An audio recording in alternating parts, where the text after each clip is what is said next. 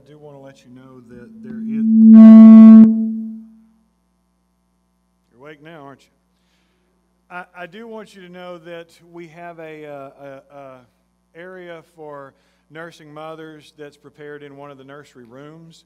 Um, there's a TV in there that has a live feed of the uh, the worship service, so you won't miss anything. So that is available if you need that.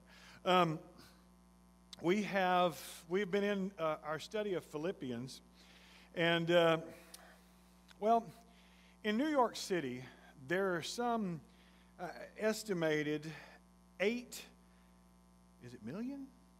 Yeah, there's some eight million cats and 11 million dogs. That's the estimate, rough, because nobody went through and counted them. But as you can imagine, New York City is not like Huntsville. And, and when Fido's time comes, you don't just go bury him in the backyard. And, and so the city instituted a thing where $100 dispose of it. And this lady got kind of enterprising. She took out an ad in the newspaper and said, I will come and dispose of the carcass of your pet for $20. And so business started booming. What she would do was she'd go down to the Salvation Army and she'd buy an old suitcase for a dollar or two. And then she'd go to take the carcass of the animal and she'd put it inside of the suitcase. And then she'd get on the subway. And on the subway in New York City, there are thieves. And sooner or later, somebody would take her suitcase and run off, and she'd go, Wait, stop, thief. Now, a lot of us are, are like those thieves. We're risking everything to grab things that we think are important to us, and when we get them off and we finally get to see what we've actually got, it's not something we really wanted. We're chasing after things that advertising tells us we're supposed to have. You know, if you, uh, if you drive this car, you'll look like Matthew McConaughey, or if you use this shampoo, you'll have locks like a supermodel. And, and we start to believe that, and we spend our lives chasing things that really aren't worth chasing. What are you chasing? That's what I want us to think about this morning. What are you chasing? Because a lot of us are chasing something. Paul's going to take us down now to the heart of the matter. And if you got your Bibles, go ahead and turn over to Philippians 3. That's where we're going to be. He's told to be with them. He, he's told them that the gospel of Jesus Christ is of surpassing worth, that it's worth more than, than anything, that there's nothing as valuable as, as knowing Jesus Christ, and, and that that worth is, uh, is so valuable that it's even worth more than not just his imprisonment, but his very life.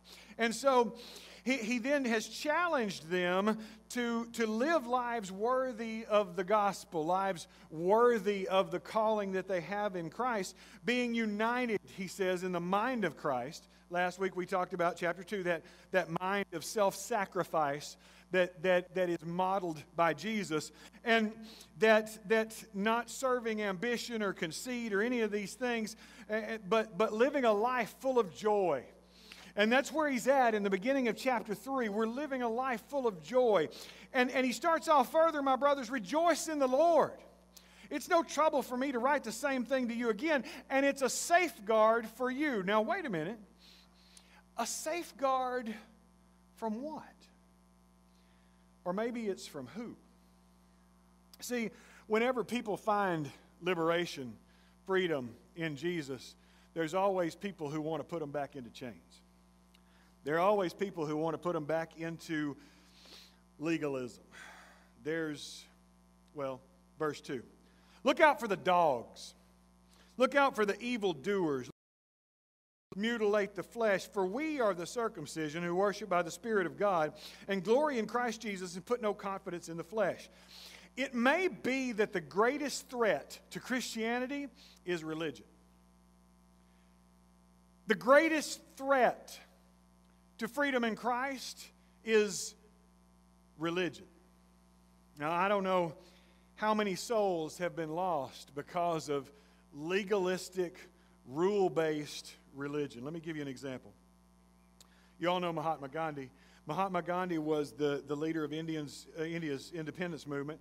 He is a pacifist, and, and he went to South Africa to get his education. He was there during the time of apartheid. And he came racist, bigoted Christians. And when he returned to India, Gandhi said famously, I like their Christ, but I do not like their Christians. Let me give you another example. Famous German philosopher named Friedrich Nietzsche coined the phrase, God is dead. He was so repulsed by his encounters with legalistic Christians that he said, I'm going to need to see a lot more of them redeemed before I'll ever believe in their Redeemer. Legalism destroys Christian life and it destroys our witness to the world. When we put that burden, Paul says, these guys, these guys, Paul says, are dogs. They're, they're outside. They're strays. They're outside here picking up scraps. They're, they're, that, that's carried in the little pink case with the jeweled collar, and that's not the kind of dogs he's talking about. He's talking about strays at the, at the waste and, and, and roam around in the, in, the, in the refuse heaps and in the garbage pails. That's the dogs that he's talking about. He says they're evil workers. That phrase, translated evil doers, is not about sinners. It's not about people outside of Christ who are doing evil things. It's about those who pervert the gospel of grace and make it about righteous acts. They are workers of the mutilation. Now, this is a play on words here, and we don't really get it because we don't know Greek, and Greek is what the original writing was in. And he's playing two words against each other. He, he's, he's playing uh, katatome, which is, is cutting something off. It's like chopping wood. It's rough, it's nasty, it's mutilation. He's playing that against peritome, which is the word ceremonial act of circumcision. And, and he's talking about circumcision, but he deliberately uses a word for hacking, mutilating. And he says, These people are mutilators because we are the circumcision. The true circumcision is about hearts, not other body parts. So I think one of the things that we learn from this is beware of anyone who ever offers you Jesus and. If it's Jesus and some checklist that you have to do, if it's Jesus and being the member of, the, of a right church, if it's Jesus and ceremonial acts, if it's Jesus and anything, that should make you a little bit nervous because that's not the gospel. That's not scripture. Then he really gets fired up. If, if you want to be about works of the flesh, Paul says, if you want to be about righteous acts, I got you all beat. And he starts to give his resume. Verse 4 Though I myself have reason for confidence in the flesh also, if anyone else thinks he has reason for confidence in the flesh, I have more. Circumcised on the eighth day of the people of Israel, of the tribe of Benjamin, a Hebrew of Hebrews as to the law, a Pharisee, as to zeal, a persecutor of the church, as to righteousness under the law, blameless. I was at the top of that religious pecking order. This, this, this, this checklist that you guys got, this hierarchy, I was at the top of that thing. I attained everything that you guys are trying to get. And it was all crap. Verse 7. Whatever gain I had, I counted as loss for the sake of Christ. Indeed, I count everything as loss because of the surpassing worth of knowing Christ Jesus my Lord. For his sake, I have suffered the loss of all things and count them as rubbish in order that I may gain Christ. Again, this surpassing value of knowing Christ. He's been talking about this through the whole book. The surpassing value of knowing Christ. If you want to live according to the flesh, if you want to live a righteousness based on what you can do, on human works, on human abilities, Paul says, I've lived that life. I perfected that life. I mastered that life, and it was all crap. Now, I know it's making some of you nervous that I keep using that word, but that's the word Paul uses. Skibalo is the Greek word. It's not found anywhere else in the Bible. And it's rarely found in Greek writings, maybe one or two times, because it's a slang word. It's a slang word for excrement. We have words like that. Yet, the words you're thinking, that's what he's saying. That's what he's saying here because he's that fired up. Don't get hung up on the word. The word's not the point. The point is, he is so fired up about this that he says it doesn't matter what it is. Anything, anything at all compared to knowing Jesus Christ is crap. It's worthless. Fame, fortune, influence, righteousness, morality, purity, politics, religion, anything compared of, of anything else that we've learned in 2020, we should have learned that this world needs Jesus. You can amen that one. This world needs Jesus. It's an election year, so depending on which uh, channel you get your news from, they're going to tell you that their guy is going to be your Savior from whatever fear they're trying to peddle to you this week. But their guy is going to be your Savior, and, and that's why you need to be listening to them because all this other stuff is coming to get you. And, and, and as we're listening to all that, we got to remember, y'all, politics aren't going to protect us. Politicians aren't going to save you from sickness. Legislators aren't going to save you from death.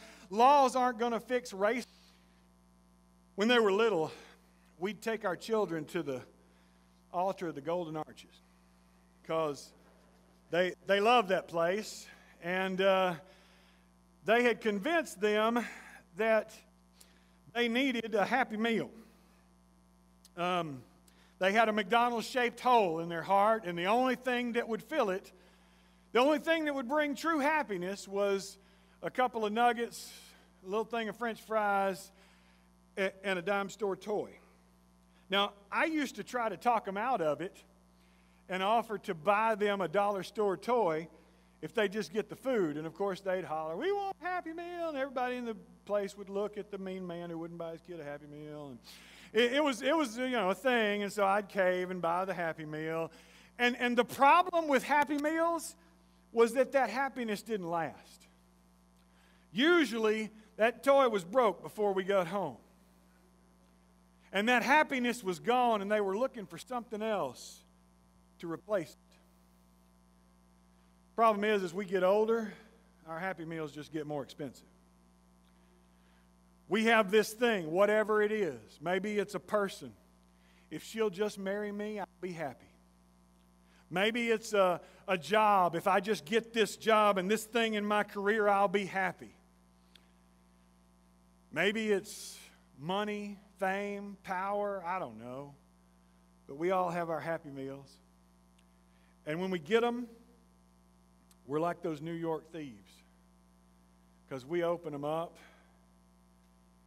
we find out it was all crap. That's what Paul says.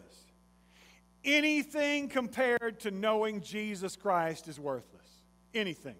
It doesn't matter what it is, whether it's money, wealth, fame, power, or whether it's religious checklist, anything compared to knowing Jesus Christ is worthless.